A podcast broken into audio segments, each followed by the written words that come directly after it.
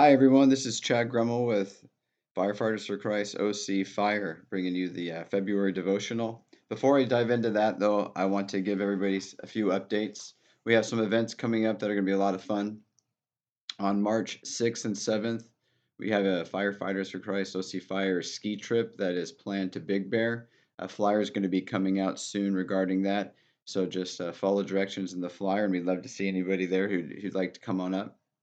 On March 8th, from 7 to 9 p.m. at Shepherd's Grove Church in Irvine, we're going to be sponsoring the First Responder Night of Hope, which is going to be a night of worship, a message, and just supporting all first responders, military, police, fire. Uh, this is being put on by our own uh, Tim Fisher from OCFA. All the proceeds are going to support the Iverson Foundation. And again, I'll be sending a flyer out soon for those of you who haven't heard about it. And then on March 11th is the OC Firefighters Memorial Golf Tournament. We're going to have a table there to help try to, to raise money for the, the Firefighters Relief Fund. So, some exciting events coming up. We'd love to see you guys there as well as at our, our meetings on the third Wednesday of every month. And so, with those announcements, I'm going to dive into reading the February devotional. This was written by Nathan Ariano, so thanks, Nate, for writing this for us. Uh, he, he, did a great job, so hopefully I can uh, make do a good job reading it here. It starts off with uh, a verse from Matthew 18 2 through 5.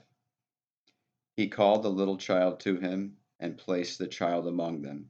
And he said, Truly I tell you, unless you change and become like little children, you will never enter the kingdom of heaven. Therefore, whoever takes the lowly position of this child is the greatest in the kingdom of heaven. A divorce, failing at a promotional opportunity, the death of a parent or child, being disregarded or treated as an inferior by coworkers. Disappointments and pain have an additive effect.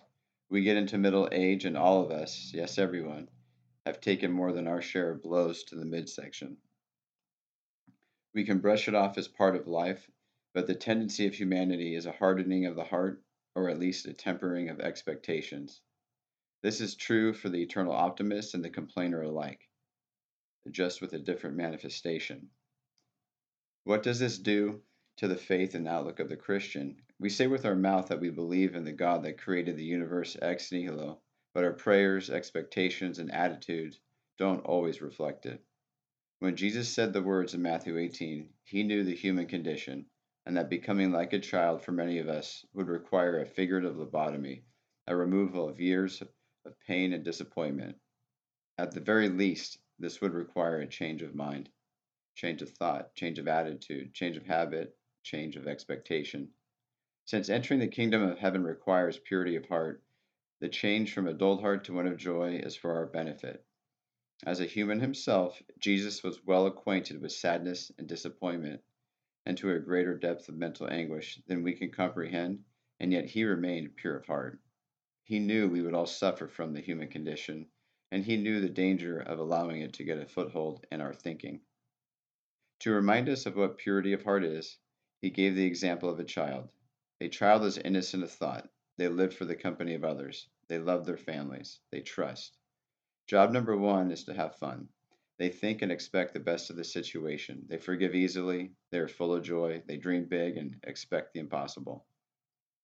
How do we just forget what we've been through and reset our minds?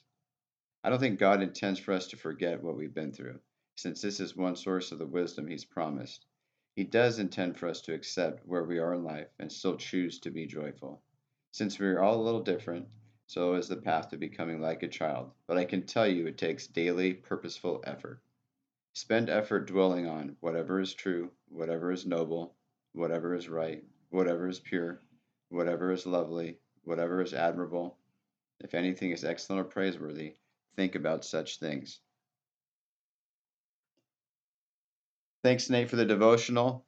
And uh, we look forward to reaching out to everybody again next month for a devotional in March. And uh, we'll see everybody at our uh, meeting this on the third Wednesday this month at Mission Hills Church in Mission Viejo. Have a good one.